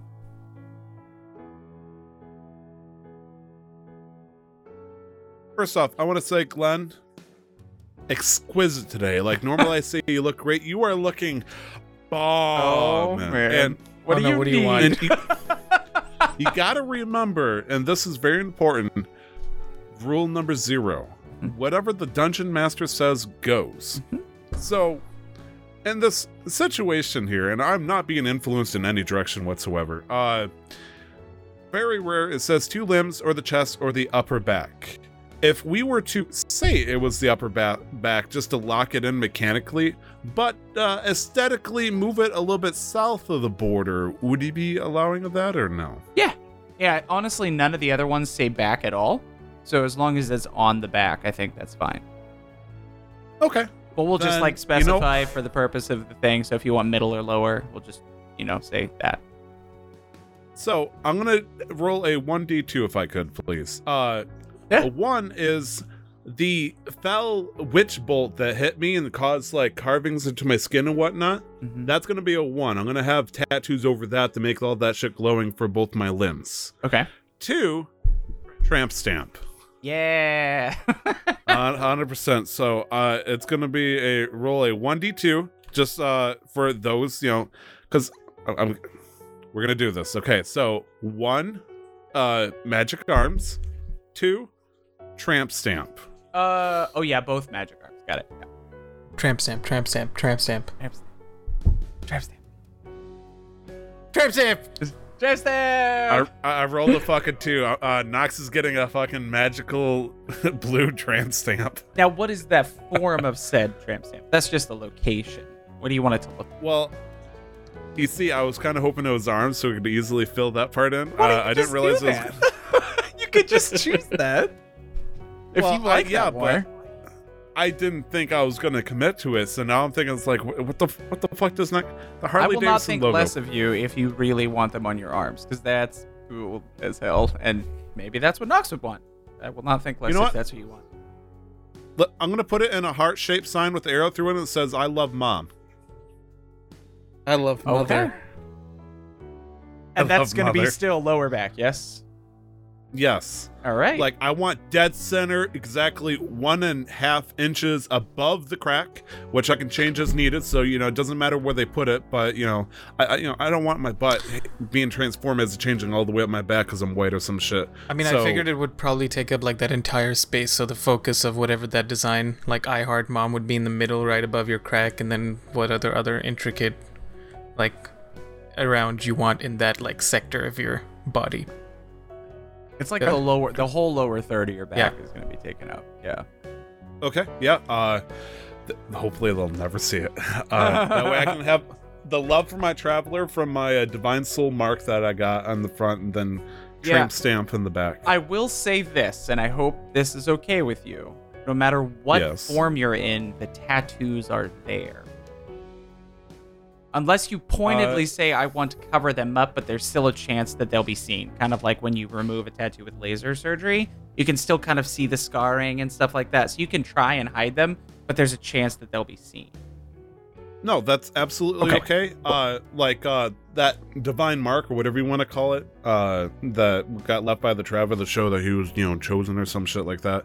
Uh, that's been visible at least in my head. So Nox makes special care to cover that uh, particular spot on their chest up, no matter the situation.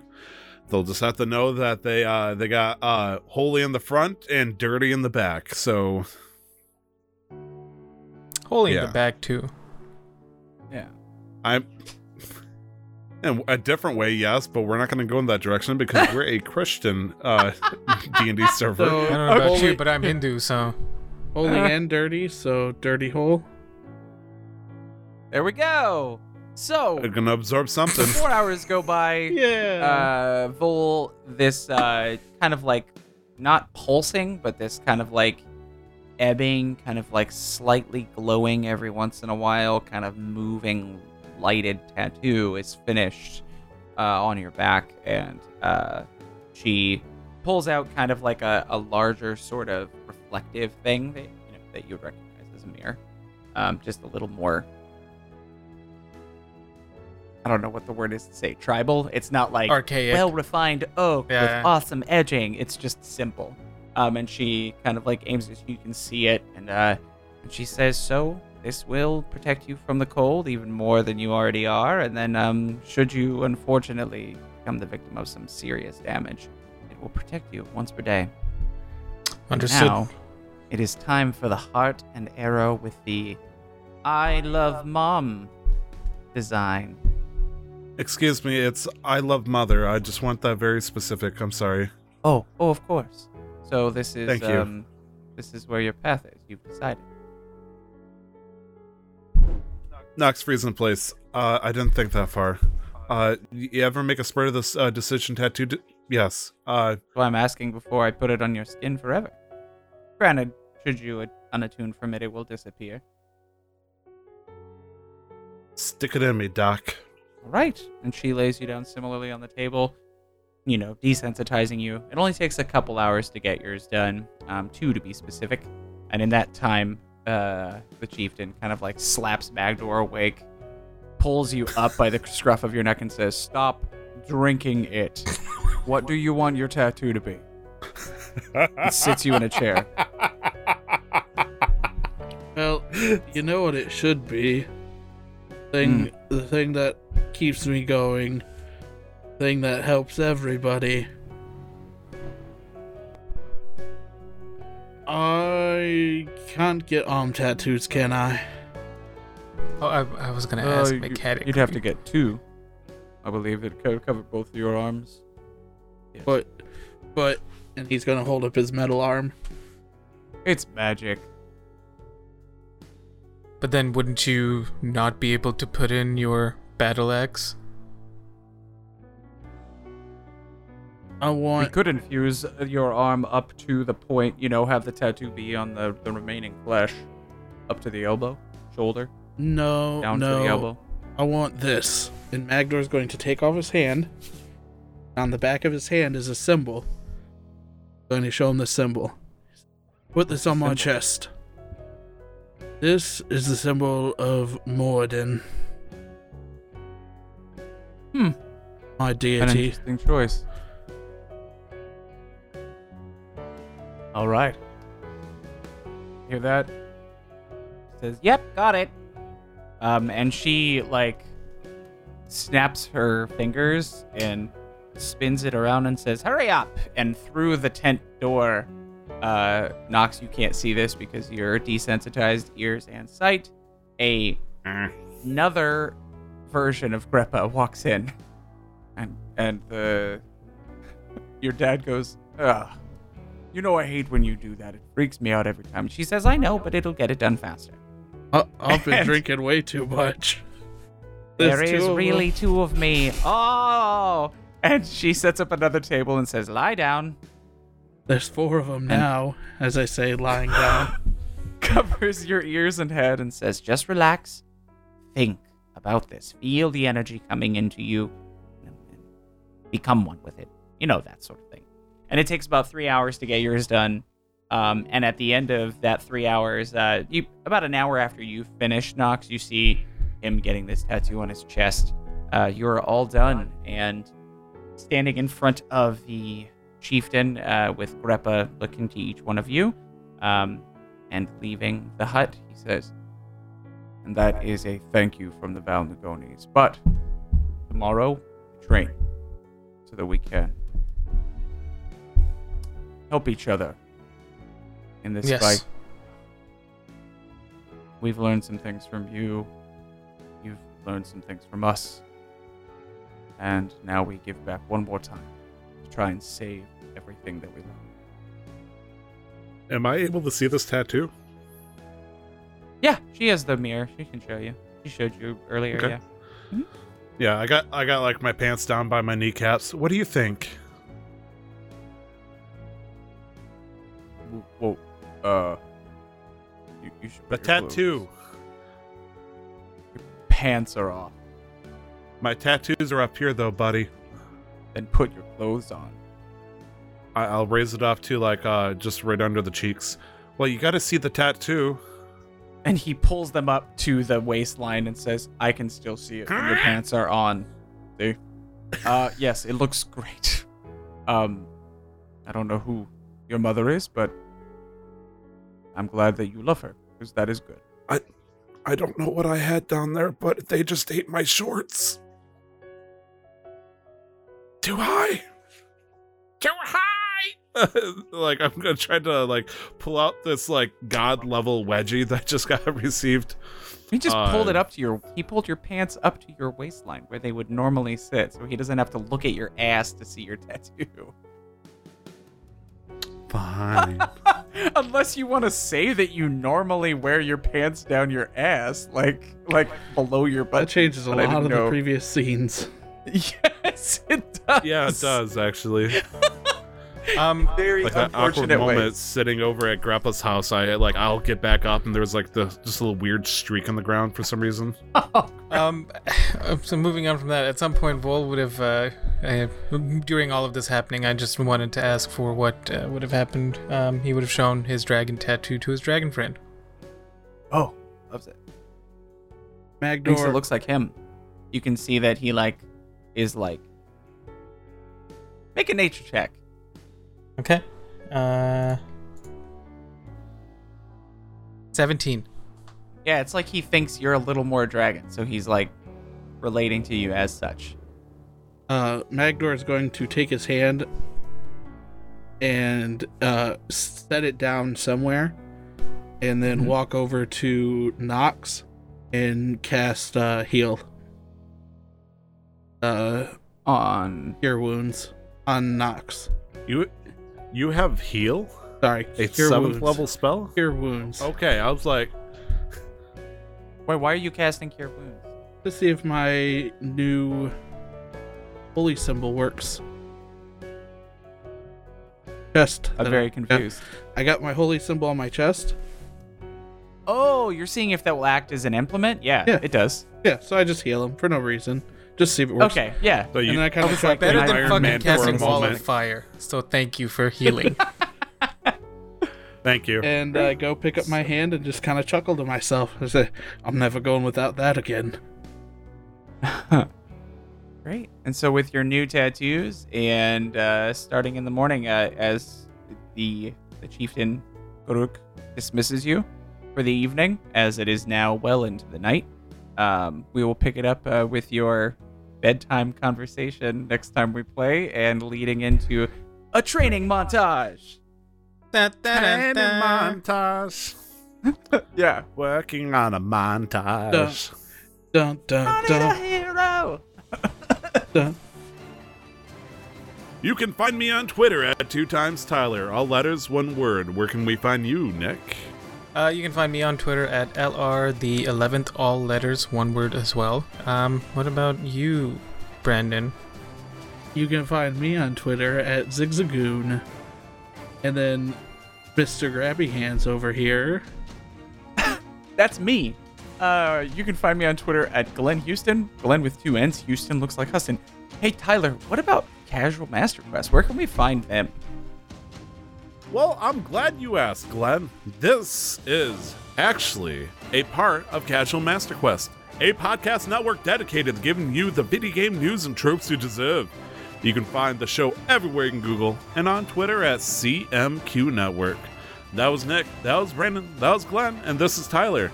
We all got not matching tattoos, but hey, we're tattoo buddies now. We'll see you next week with another session of Casual Quest Masters, and don't forget to never stop the quest. Bye bye. Uh, so, training montage like from that movie Rocky. Are we gonna j- run up and down some stairs? Oh yeah. Are we gonna punch some speed bags? Oh yeah. Miss you.